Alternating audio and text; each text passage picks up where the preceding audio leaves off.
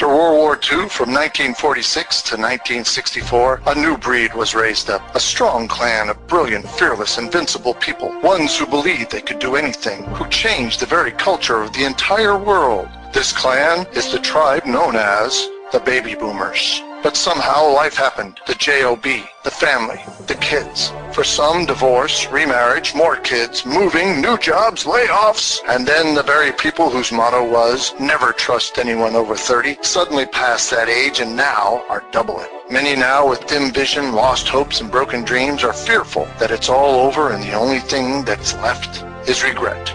But out of the ashes was born Bobby the Boomer. His mission is to inspire belief, rekindle his clan's fire, to revive the hopes and dreams of his tribe so they will rise up once again to surpass their glory days and achieve even greater things now.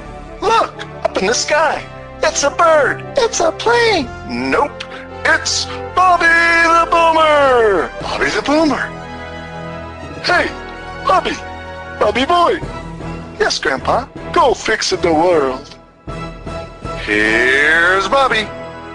Hello, baby boomer buddies. This is Bobby the Baby Boomer coming to you today on a Sunday. I know this ain't Sunday when you're listening to it, but I was taking a little drive in my mobile studio and I thought, hey, I'm going to be sitting by myself. I might as well bring me my little recorder, my headset, and make a show. So I will have it for you later and you're listening to it now. And so here it is. I was just uh, thinking, yep, I do that from time to time. Sometimes that's pretty dangerous, but I was thinking about that commercial. Remember the credit card commercial says, what's in your wallet? Well, while I was thinking about that, this little idea in my head popped out for the title of this episode. What's on your mind instead of what's in your wallet. So what's on your mind today? I know it's Sunday, and being Sunday, sometimes people start getting a fretting and they get all scared. They say statistics say that most heart attacks happen Sunday night and Monday morning because sadly in the United States of America anyway, I got some statistics that 80% of Americans hate their jobs. They hate it. They hate it. They hate it. They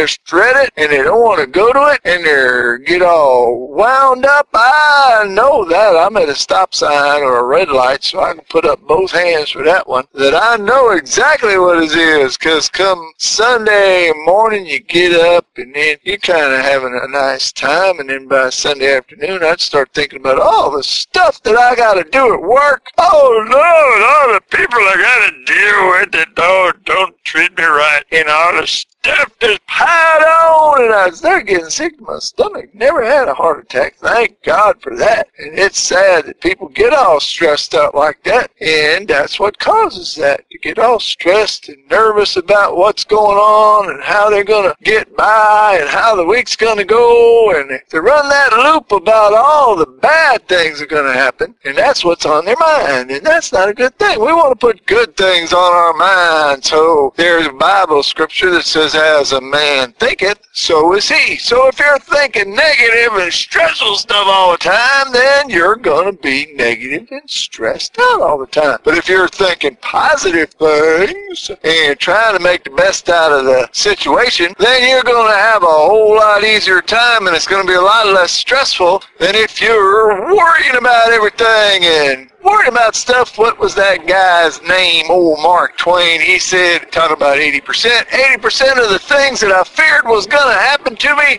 never happened. So don't waste your time on things in your mind that uh, may never even happen. If you're going to go ahead and think about stuff that may or may not happen, why don't you think about happy things? Thinking about getting a job done and getting it better and getting a better job and maybe getting a raise or maybe making some new friends or whatever it may be, or even going to your happy place while you're doing your job in between looking for another job if that's the case. And if you're doing something really difficult, well, there's a lot of examples of people that have been under stressful situations where what they did when they were stressed, well, they would sing. They would sing spiritual psalms. They would put their mind on heavenly things. They would put their mind on things above, not things here beneath. Uh, there's a whole bunch. The guy Paul, the Apostle Paul, some of you might know about him if you do read Bible from time to time. Paul wrote most of the New Testament. He was a Pharisee, a Pharisee. Now, he was thinking negative things all the time, trying to figure out how to kill them new Christians because he was trying to keep the old laws and traditions of the Jewish culture. They made up stuff. Yeah, there was stuff in the Bible they were doing, but they kind of added a lot of stuff because they didn't want to go back into captivity. That's a history lesson for some other time. Anyhow, Paul was that way, worrying about all that stuff, worrying how they were going to mess up everything. So he was always worrying. But then he met the Lord. And after he met the Lord, he chillaxed. He was relaxing. He was uh, doing okay. Of course, things didn't get easier for him just because of that. Some folks think once they convert, they seem to miss the whole scripture says, in this world you will have many persecutions. And if they hated me, they'll hate you. Sometimes in the United States, things are just going so well. We have that health, wealth, and prosperity gospel going instead of the gospel of the good news and what Jesus actually taught did. But that's a Bible lesson for another day. Anyhow, Paul, after he got his head on straight and started thinking right and had the right things on his mind, he was in prison, he was beaten, he was, oh, he was messed with a whole bunch. And so much so, uh, some of us might have gave up. I might, I don't know. I don't like that. I read about that stuff in, in Peter, and they said, count it all joy when difficult times come. I'm paraphrasing, and I was like, what are you guys nuts? Paul was in prison, chained up, and he's singing songs and praising the Lord. And he, he had good things on his mind. He was thinking about, well, you know, the worst thing they can do is kill me, and then it'll be over.